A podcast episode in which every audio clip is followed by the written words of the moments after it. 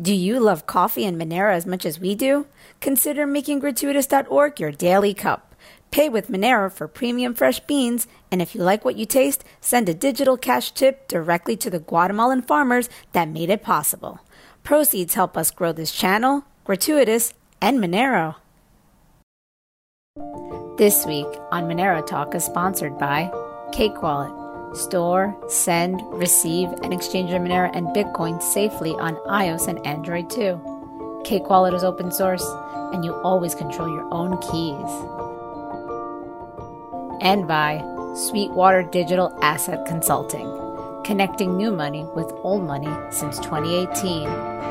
Cake Wallet and Sweetwater Digital are trusted and verified by the Monero community. Monero Talk is also made possible from contributions by viewers and listeners like you.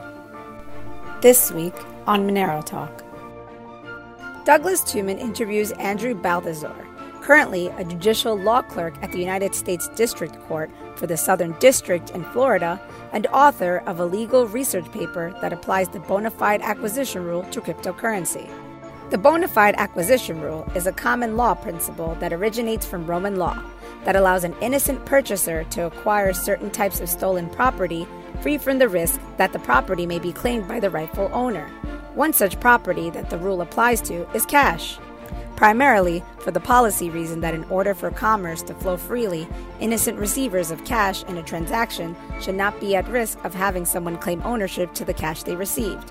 Whereas with property like a painting, the rule would not apply, and the innocent purchaser of a stolen painting would not be considered the rightful owner if it can be proven to have been stolen.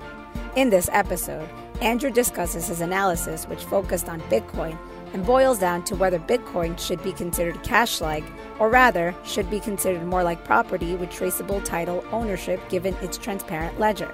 Doug and Andrew apply the same analysis to Monero, reasoning the bona fide acquisition rule would more clearly apply to Monero than Bitcoin given Monero's cash like fungibility.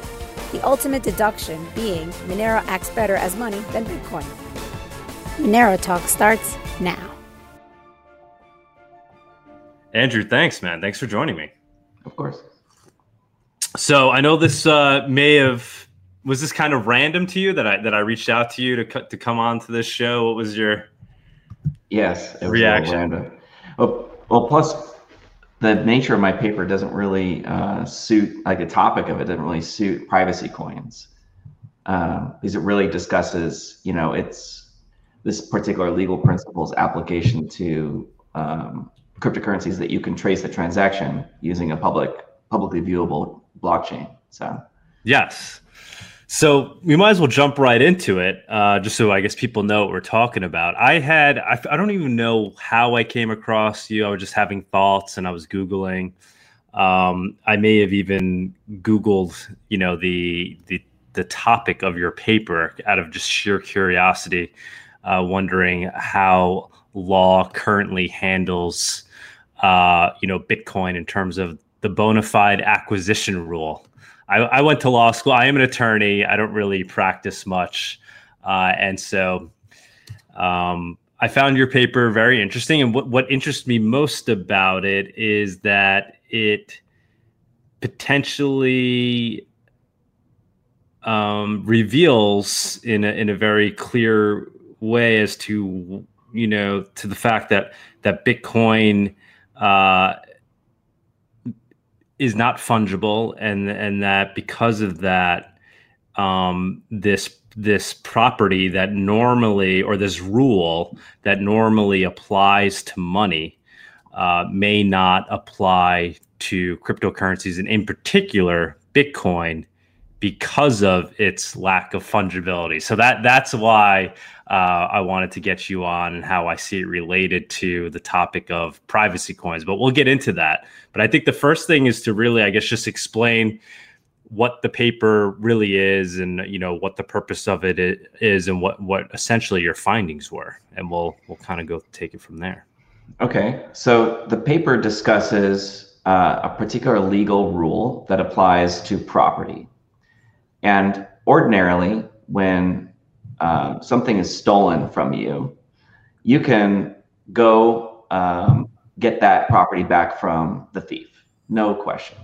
But if that thief sells it to somebody, um, it becomes a little murkier. So, depending on the context, sometimes you can go to the purchaser who bought it from the thief and acquire that property. Um, it depends on certain principles. One, does the buyer know that he's acquiring stolen goods? If he knows, then you can always recover your property from the from the uh, the purchaser. But if he's an innocent purchaser and he doesn't know that what he's buying is stolen goods, then you still may be prevented uh, from recovering from him if certain rules apply. And generally, we apply that rule to cash. Um, so if someone steals a pile of money and a car. And sells the you know sell buys something from a, a third party doesn't know it that the that the thief is paying in cash and now the, the innocent third party has a big pile of stolen cash. And then he sells the stolen car to a third party. Now under our legal principles will allow you to get the stolen car back from the innocent purchaser even though he didn't know it was stolen because you can identify the specific vehicle using a, a VIN and a title registry that all states have that this set, you know, this vehicle belongs to you. But the pile of cash, even if you recorded all the serial numbers of the cash, we wouldn't let you go recover that cash from the purchaser. You have to go to the thief and, you know, do a lawsuit against the thief if you can identify him. And if you can't, you're out of luck. So this principle is called the bona fide acquisition rule, which means that if an innocent purchaser acquire, uh, we call a bona fide purchaser, someone who is not aware of the theft, the original theft. Um, if he acquires it, you can sometimes recover your stolen goods from him in certain situations and and not in others. Uh, so cash is a good example. If it's a unique piece of art, you will be able to recover it because it's something that you could point to and say, this is mine because it's the only one of its kind. So it must be mine. Or, like I said, a, a vehicle that's titled um, and has a registry, or even a gun, maybe if it's registered and there's a serial number that you can trace, a bicycle. But um, something that's fungible, like a Bitcoin, um, that would be uh, potentially recoverable. And that was the topic of the paper, exploring whether this rule applies to cryptocurrencies or not. Do we treat it like cash or do we treat it like something unique? So Right. So let's back up because it's it's something my, my understanding is that you know it it applies to to cash because cash is fungible, right? So it wouldn't be you wouldn't easily be able to unwind or uh, unmix the receiving. They even go back to i think ancient roman times right where they they're you know uh, this this came up and uh, they talk about you know the mixing of i guess the the coins that were received with the person's personal coins to the point where you wouldn't be able to untangle them and determine which coins were which. The idea being that because the coins are are essentially fungible that it wouldn't uh, make sense to um, allow the the property to be taken away from the bona fide purchaser, property being the money in this instance, the coins, and going back to the what was potentially the rightful owner of the property because they they had the property first, and I guess it was stolen from them. And so fungibility actually plays into uh, how it's assessed whether or not the bona fide actual acquisition rule applies to something, which makes sense. And then there's policy reasons as to why you'd want to apply that to money because you wouldn't want to create a situation uh, where you're making it difficult for transactions to happen because every time somebody received money, they would de- then have to do the due diligence of trying to figure out whether or not the money was actually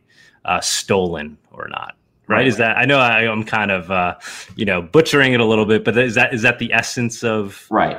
It, it started first um, in Roman times in the principle that you just can't prove that one coin is yours and not another.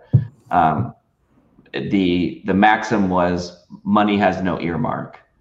So the actual full rule talks about how if you put your coins in a sack and sealed it with a special seal that identified the sack as yours, then you could recover that if the sack was unopened because you could prove that's yours. But if it's just coins mixed with some other pile of coins, you can't prove that it's yours versus someone else's. That eventually evolved when we started having paper currency that did have identifiable numbers, serial numbers.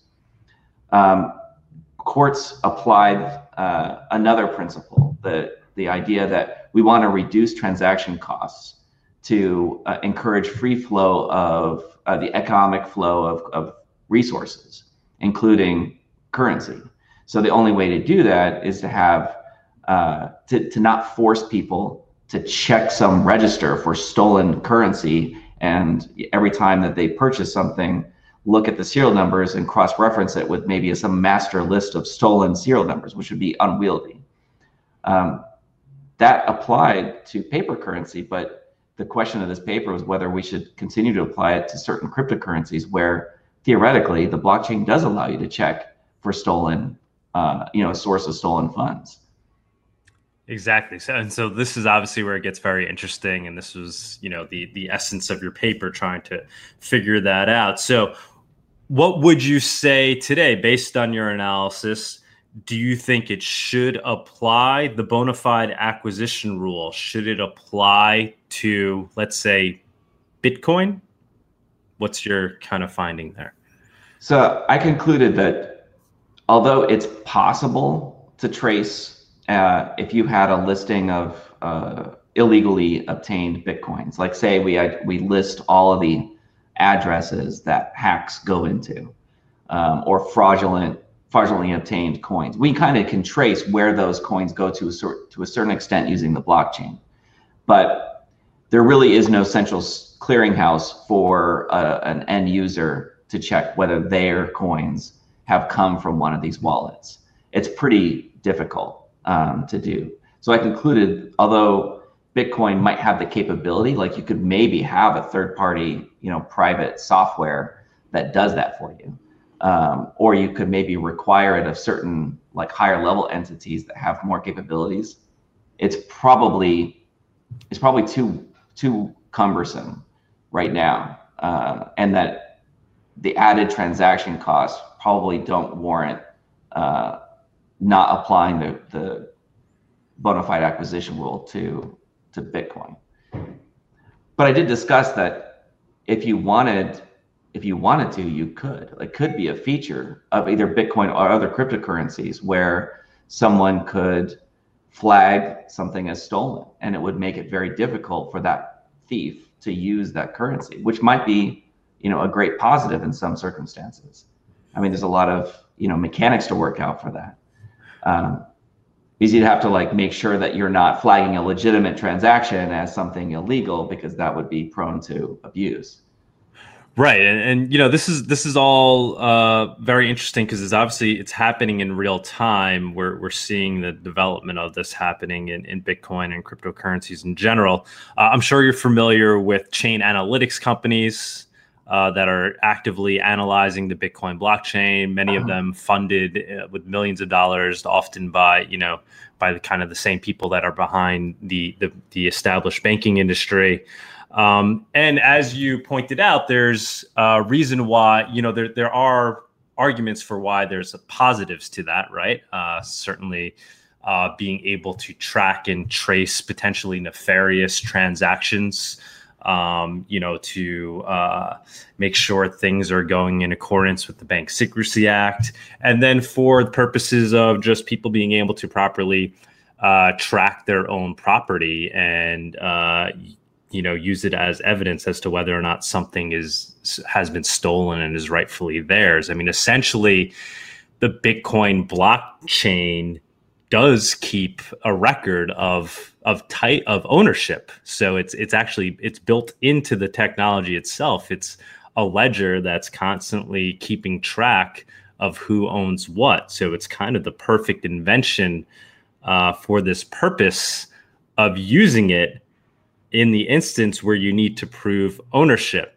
Um, and I see you were saying, well, it may it may require uh, may add too much friction to transactions, but it does seem like we're headed in the direction where it could seamlessly be integrated into the technology of Bitcoin, where every transaction you could kind of like you said it, things can be flagged and you can kind of seamlessly make an assessment as to whether or not the bitcoins you're receiving are uh, you know i guess clean or not right? Well i think it would if that could be integrated you might have a cryptocurrency that would be less prone to nefarious uses potentially in the same way that cell phones in countries where uh, you can um, you can report a stolen cell phone and they will flag the the hardware MEI number of that cell phone and prevent it from accessing the mobile network.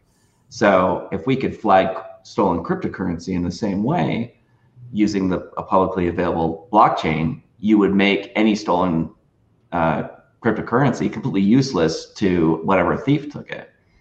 Um, but like I said, there's that's prone to abuse. And so actually implementing a system like that, because I could just I could buy something, a legitimate transaction, and then you know just flag it as illegitimate. So there has to be some you know controls in place. But there's a potential for some upside there. Um, it's just not available right now. Yeah, I mean, and obviously, so that that would be controlled by you know some government and you know government entities, right? Um, that would that would have that authority to essentially uh, taint uh, bitcoins and create that database. And we're already seeing that being done. Um, you know, the U.S. Treasury Department has you know blacklisted uh, various Bitcoin wallets associated with different groups. So we're we're already seeing it done. Um, so it seems like we're only going to continue to move in that direction. Although it doesn't have to be a government uh, mandated process. Mm-hmm. Um, the diamond industry is an example of a privately run method of preventing um, trade in stolen diamonds, and that is that governments aren't involved in that. Instead, they use this Kimberley process, which is them all agreeing that we are going to certify diamonds coming from certain locations, and this is what the certificates are going to look like. This is who can issue them, so that we know from the source of the diamond that it's coming from not like a conflict region where we don't want to trade with and then a legitimate a jeweler or you know retailer or wholesaler is only going to buy diamonds that have those certificates. Now there's people who are willing to deal in the illegitimate diamonds and and there will always be some kind of black market like that but they're difficult to trade. And um, you know there's consequences for getting caught and there's a government side to the enforcement of dealing in the illegal diamonds but there's a the private side of that is all uh, sort of voluntary in order to i think raise the value of the legitimate diamonds that are mined and used so there's there's a there's a possible example there of a private you know public cooperation um, and it's and I think the diamond industry did that to prevent government, inf, you know, infringing too much in their business. So that might might apply to cryptocurrency exchanges too. Yeah, no, that's that's a great example, and actually, I guess that's probably more accurate as to what the di- the likely direction of things.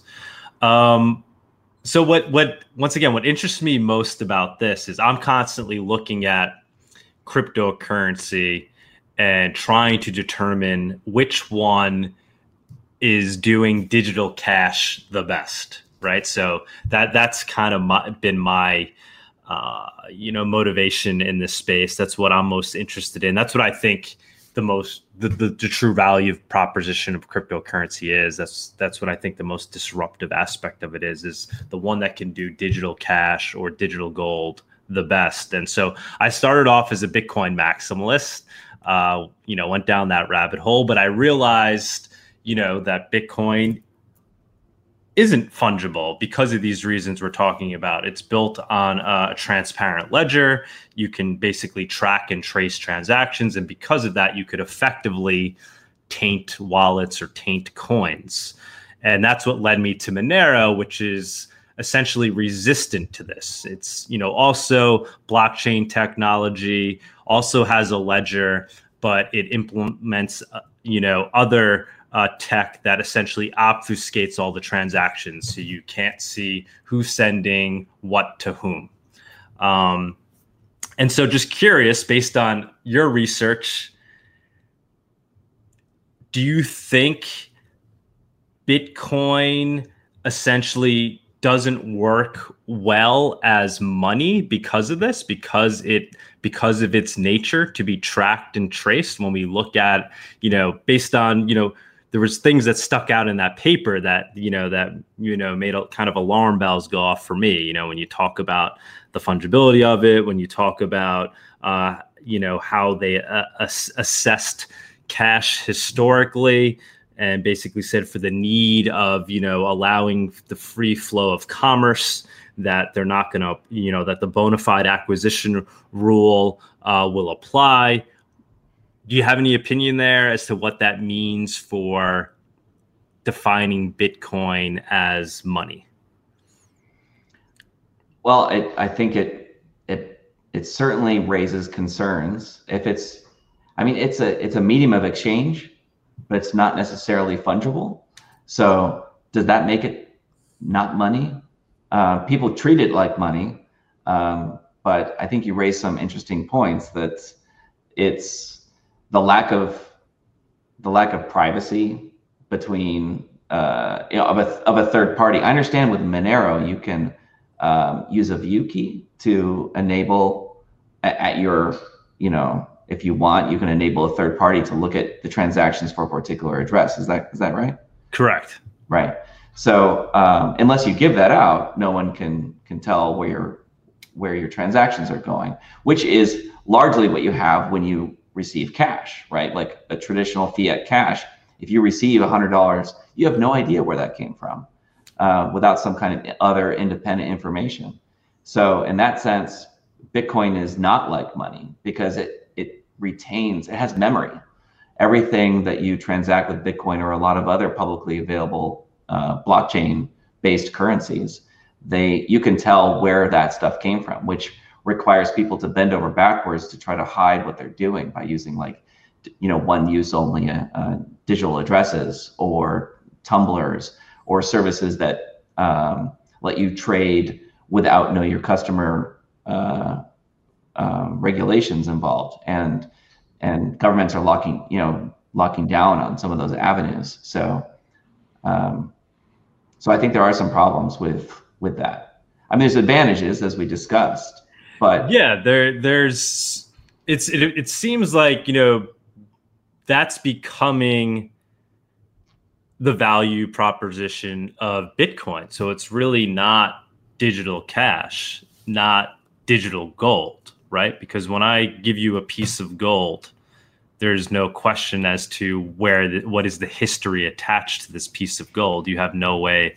of assessing that, so you just take that piece of gold, and there's no uh, due diligence that's then required to go try to figure out if that gold came f- from somewhere nefarious, because it would essentially be impossible to do so. With Bitcoin, it's quite easy to do that research because it's built into the technology. So Bitcoin really isn't acting as digital gold or digital cash. It's acting at, as this other new type of property that's great for owning. Uh, people are currently storing their value in it. And I guess the fact that you easily can track and trace, maybe even adds to that uh, you know ability to store value in it because if it were to be stolen you can use the blockchain to help track and trace and determine the rightful owner which sounds great in theory and i think there are a lot of reasons why i guess that that is good but ultimately if you're trying to create digital cash it's not going to work for those purposes and there's a number of reasons why you wouldn't want publicly available transactions. And although, although it might help with like enforcement of anti-money laundering and know your customer regulations and you know preventing funding of terrorists or helping black market crimes of various sorts, um, or tracing thefts so that you can get your property back. Um, it's bad from the perspective that your competitors can see, you know, what kind of business dealings you're doing. People who maybe want to hurt you could see what you're spending your money on once they identify which addresses are associated with you and your spending habits.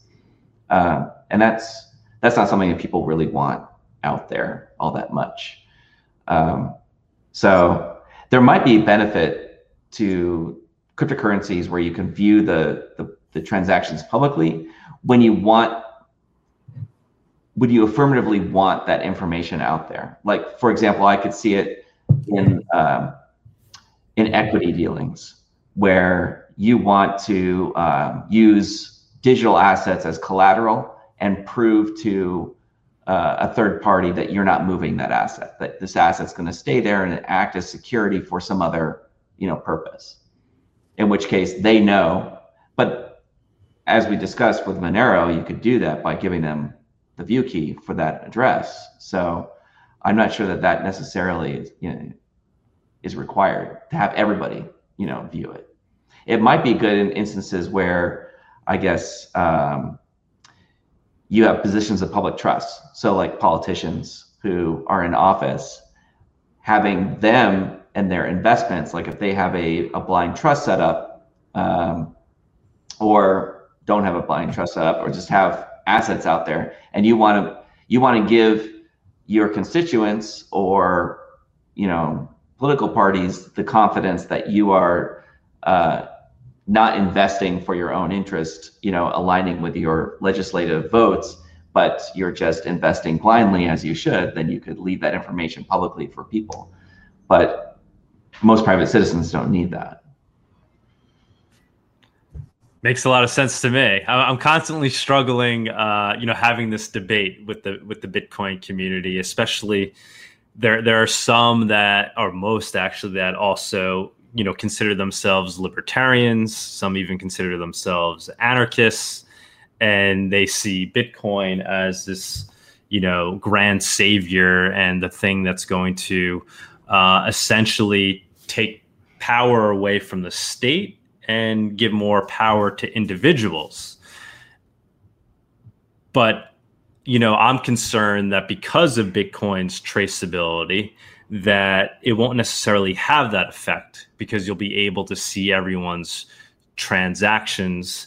And as you can imagine that could lead to things like you know uh, mass surveillance and knowing how you know what people are doing with their money uh, and you know doing you know it could lead to uh, you know worst case scenarios uh, tyrannies right? Where uh, people with enough power or that are in power uh, can essentially use their ability to analyze and track and trace the Bitcoin blockchain. And if everybody's using it, to basically watch certain individuals and mark people if they make certain types of transactions, donate to certain political causes, whatever it may be.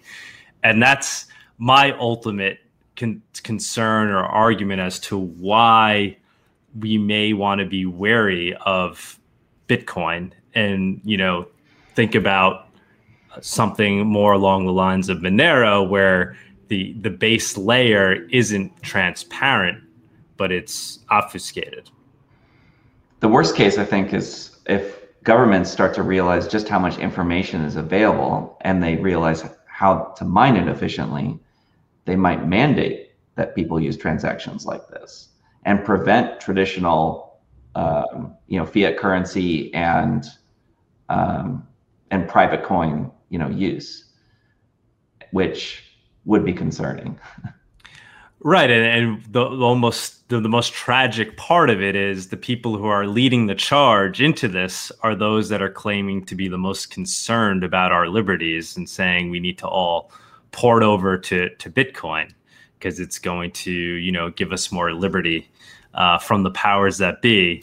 Meanwhile, we're potentially all opting into a tool that can be kind of the perfect tool for surveilling everyone's transactions. It would be like if the government um, required everyone to use Facebook and use Facebook to update their status religiously, their relationships, their friend lists um, with daily updates. That is not a world that I think most people would want to live in. Exactly. So what what led you to uh, to to write this paper? What is you know we, let let's talk about that a little. I know we jumped right into the topic, but let's talk about a little bit how how you even got here. What why did you do write, write this paper? So I started. Um, I started working at a big law firm, uh, and it's it's started in Florida, but it's now international. It's called Holland and Knight. And uh, when I first got there, day one of orientation, I heard some of the partners talking about how one of the partners had gotten assigned to be uh, involved in an SEC action against a um, a crypto Ponzi scheme, essentially.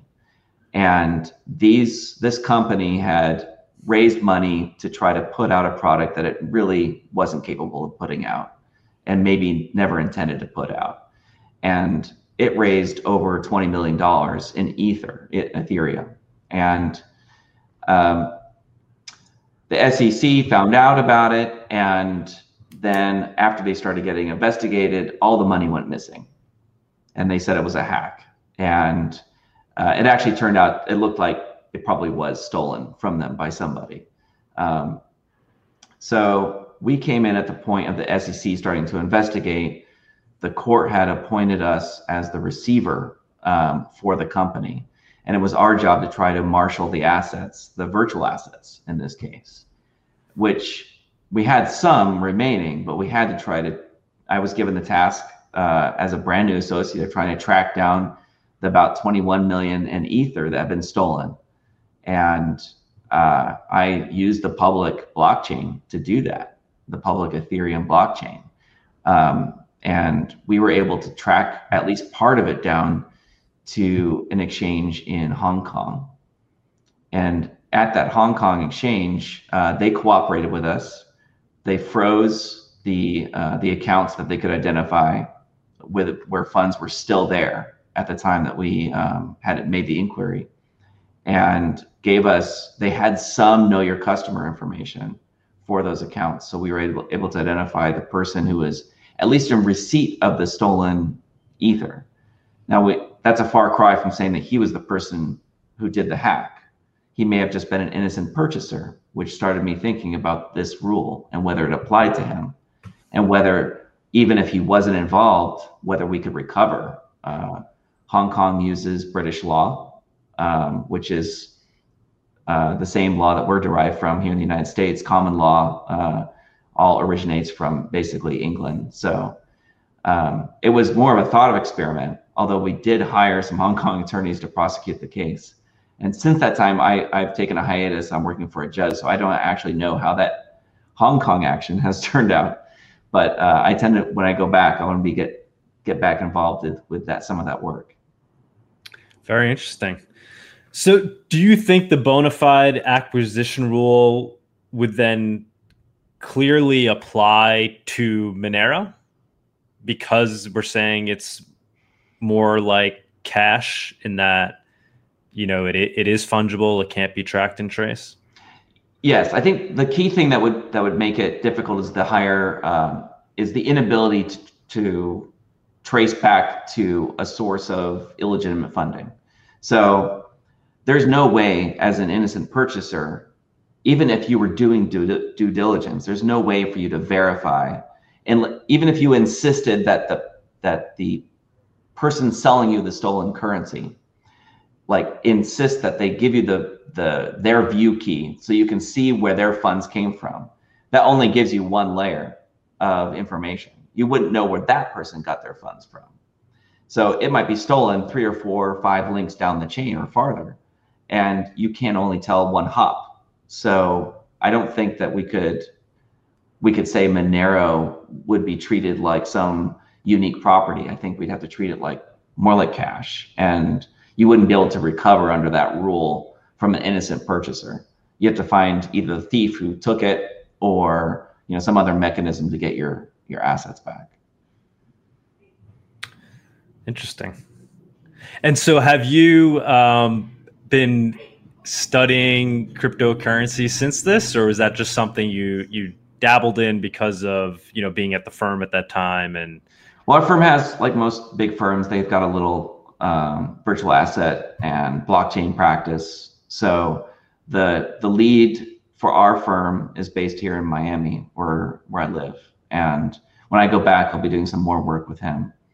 And when I when I was there, he had taken on another case um, to help the SEC with distribution of assets for the Veritaseum uh, coin, which was another one of these you know, quasi Ponzi scheme um, ICOs, and that was I think eight million or so in assets. So they had seized that. Most what he had done was he hadn't had his assets stolen, so he had about eight million, and a lot of it he had either uh, converted into Bitcoin or purchased um, like gold and silver and some other like actual you know resources with his with his money. And what the SEC wanted us to do was find a way to identify the claimants who had been damaged by the fraud and then get money back to them, which presented us with a challenge on a public blockchain. Because if you say, okay, everyone who has been who purchased Veritaseum coins is a potential claimant because they have purchased uh, thinking that they were buying something for value when really it was a fraud. They've all been damaged. We want to get some money back to them you can look on the blockchain and see everyone who was issued a Veritaseum coin because it's based on the Ether blockchain, which is publicly viewable. That presents a really uh, unique problem in this sort of uh, context because uh, anyone could go and file a claim based on being a, you know, I am, I can just claim that I am the owner of address XYZ that received this, you know, thousands of coins of Veritaseum and I'm I'm owed it. So how do we differentiate different owners, like the legitimate from potential fraudsters? I was envisioning my nightmare scenario was someone running a script using the blockchain's information as a data and just like automatically filing their claims through our online claim portal and saying I am owed all this money because I am the owner of all these different cryptocurrency addresses that received Veritaseum.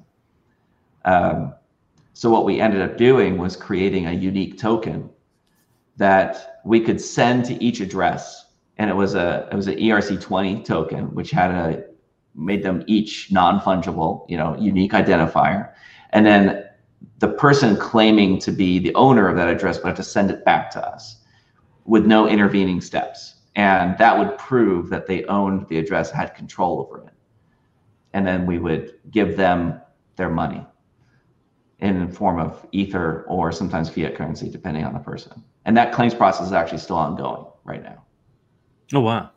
And you helped develop you helped develop that. So you, you also have a computer science background as well. I didn't do any of the actual programming. It's been okay. years. I have a computer science degree, but it's been years since I've actually dabbled with computer programming.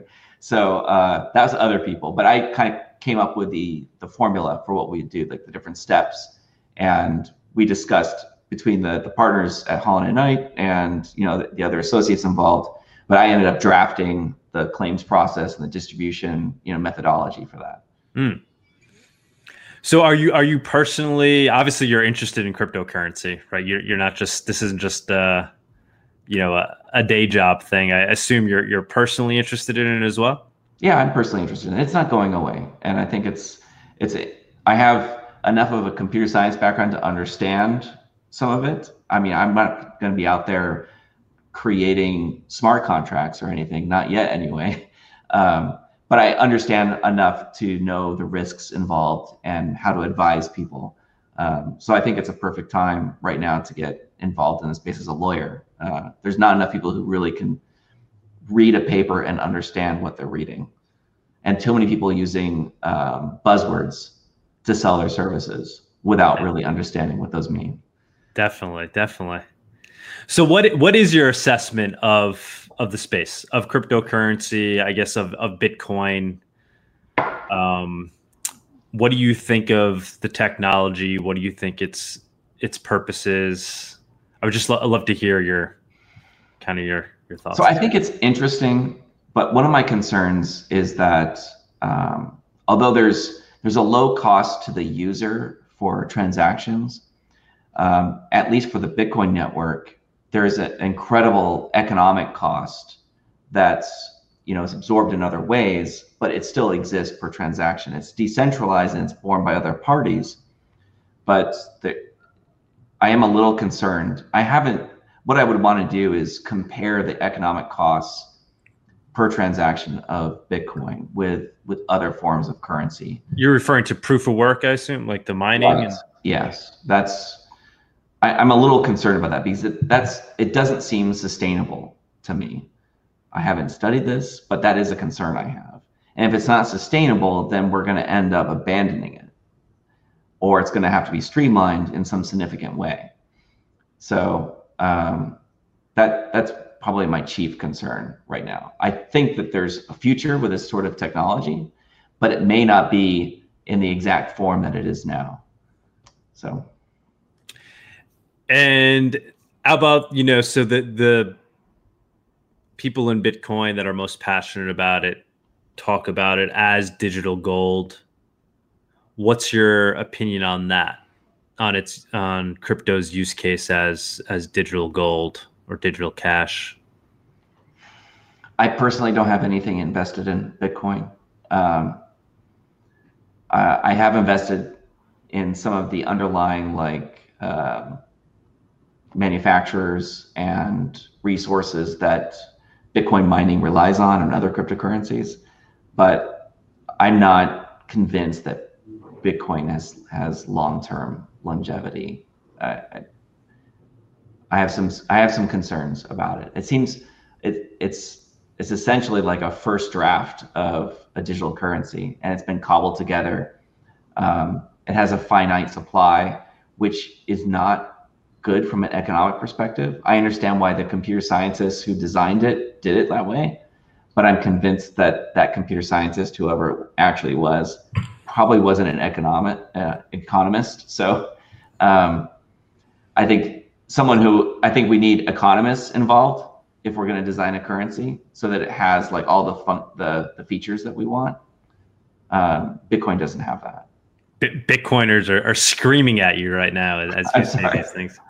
Um, so Monero has a tail emission. I don't know if you're familiar with that. So it actually it doesn't have a cap supply. Monero um, is forever mine. There's you know it, the the supply curve is known and can't be changed, um, but it's forever emitting coins. It it reaches a, a nominal cap of about eighteen 0.4 million coins and then thereafter there's a small amount of coins that are forever released. And for numerous reasons one is uh, essentially to ensure that there's always an incentive for miners to mine.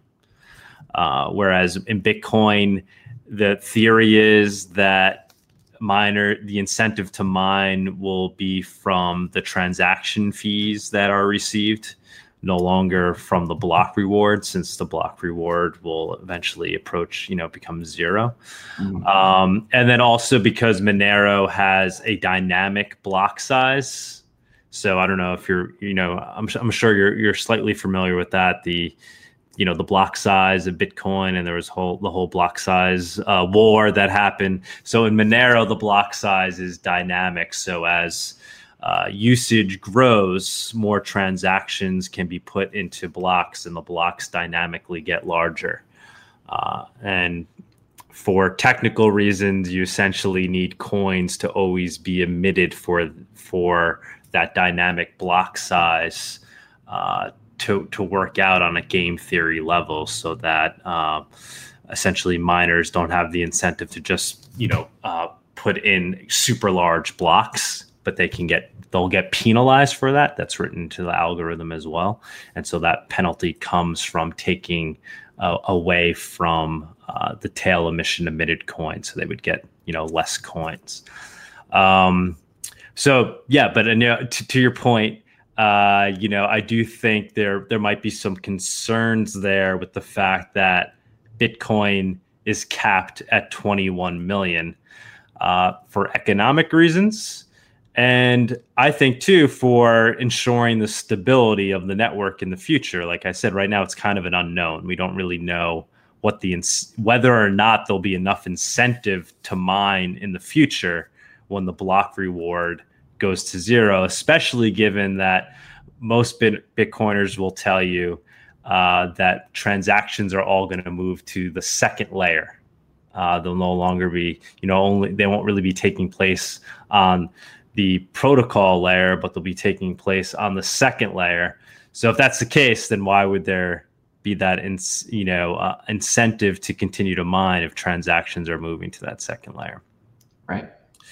Um, have you are, are, you studying lots of different various coins so obviously you knew a thing or two about monero how is it that you came across monero was it just because you were coming on the show or had you already well i had read a little bit about it when i was first task to try to trace uh, ether transactions because i had to learn the basics of that but um, and i knew that monero had particular difficulties in, in transaction tracing because as my paper had to deal with what happens if you trace them, I had to discuss it a little bit. Um, but I did read a little bit more about Monero in preparation for this. Um, I didn't. I did not know that the view key is, uh, existed, which I thought was interesting, because what that would let you do is comply with any money laundering and know your customer like requirements for changes if that became a thing. Um, it would mitigate, I think, uh, against the risk of illicit use, and I think is a good argument for why governments shouldn't necessarily ban it outright, as long as um, the exchanges or banks require users to give, you know, a certain amount of information to them so that they can confirm that the source of funds is legitimate. So I thought that was pretty interesting. Yeah, I think Monero in many ways, and because ViewKey being one of the things that allows it to do it, it, it really mimics cash more so than any any other crypto. So just like going and taking, you know, if you take ten thousand dollars out at the bank in cash, they knew you took the ten thousand dollars out. So similar to, you know, moving Monero off of a KYC AML exchange. You know, you you you take your ten thousand dollars worth of Monero off of Kraken, uh, but then after that point, you're no long the bank no longer knows what you're doing with that money. Whereas with most other cryptos and Bitcoin in particular, you're then can be tracked and traced thereafter. Right. Um, but like with you know tr- the traditional dollar, you know if if a you know uh, a warrant is put out against you or whatever it may be, you can be asked questions, and I guess you could theoretically be asked to show your view key. So it's more of uh, instead of the default being that the government just just tracking and tracing and knows everything, they have to actually ask you for permission, which seems to be more aligned with the laws that this country is built upon for the purposes of protecting our our freedoms and our liberties. Sure, agreed. Yeah. Do you um so what what is your your take on the potential banning of cryptocurrencies, banning of uh, Bitcoin or Monero. I mean, it seems more likely that they would be maybe more concerned with Monero than Bitcoin. I think so. Um, but I read, you know, I read a white paper by a law firm, um, and it was it was making a pretty good case for why even the most private of privacy coins um, have mechanisms that would let you comply with the current state of anti-money laundering requirements, similar to cash. I mean, if you if you have a large amount of cash, you essentially just tell the bank where you got it, which you can do with Monero, and you can do it a little more authentically. You can say, "Look, this is the source of it. This tra- I received it from this address." I mean, it doesn't really tell the bank a whole lot, but you can comply with the regulation and give them the information they want um, with the blockchain, they can get a whole lot more. Um, so I could see governments wanting to only only use the more public cryptocurrencies, because of the additional information. But I think the argument should be that Monero is just as good as cash. And if we're still letting cash be used, then why not other privacy coins? Um, I don't know if Western democracies are going to be all about banning a lot of that. I could see the uh, more maybe tyrannical countries wanting to have their own in-house currency where they can like control the code and have maybe more information embedded in it and they might they might even have some of the outward features of privacy coins but with a backdoor letting the government you know view as much information as they want so i guess we'll see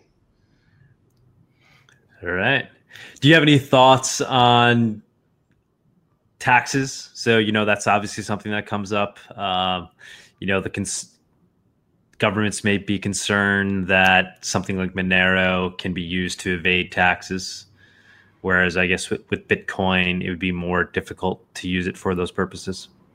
Well, cash.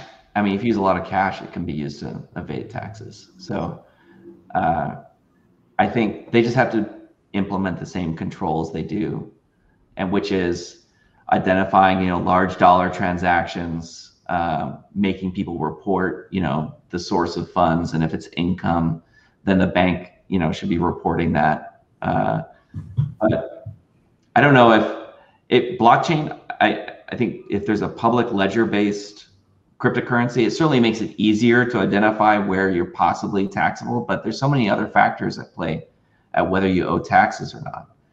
Um, so I think at the point of an audit, you're going to have to give up your view key if you're a Monero user and show you know where you got your money from, um, which uh, they may not have to do if it's a if it's Bitcoin because they can just look at it. But even then, I mean, you'll have at at worst, Bitcoin is going to trace back to some digital address, and is the IRS going to know what digital address that is, like who belong who who that belongs to, or why you got that money? So I don't see the IRS like necessarily blanket banning anything, but they're going to be a little more savvy at uh, knowing what to ask for as they deal more with this. Mm-hmm. All right, great, great insights. Thank you, Andrew. Thank you so much. Thanks for having me, Doug. I'm really glad I came across your paper through some random googling. Uh, I encourage anybody watching this to read it. We'll we'll post it in the show notes to go check it out. Is there anywhere else people can like find you and follow you and see what else you're working on? I'm on I'm on LinkedIn, and when I I am returning to my firm in June, uh, so I anticipate being involved. The uh, the crypto guys are really eager to get me back to work, so um, hopefully we're gonna you know put out some more exciting things. As far as I know, our distribution of cryptocurrency back to victims of these ICO frauds, especially in kind, because we're trying to give it back in Ether or in Bitcoin uh, based on what you invested. Um, I think it's it's one of the first in the world uh, attempts to do that. So it'd be interesting oh, to see how how it pans out. Good luck with that. And uh, you know, please please stop by the Monero community. Come, you know, come visit the Reddit. Uh, would love. I'm sure people would love to uh, chat with you more regarding the, these topics. All right. Thanks for having me on. Thank you so much, man. Appreciate it. Thank you for joining us on this week's episode. We release new episodes every week. You can find and subscribe to the show on iTunes, Spotify, Stitcher, Google Play, YouTube, or wherever you listen to podcasts. And if you have an Alexa device, you can tell it to listen to the latest episode of the Monero Talk podcast. Go to monerotalk.live slash subscribe for a full list of places where you can watch and listen. If you want to interact with us, guests, or other podcast listeners, you can follow us on Twitter. And please leave us a review on iTunes. It helps people find the show, and we are always happy to read them. So thanks so much, and we look forward to being back next week.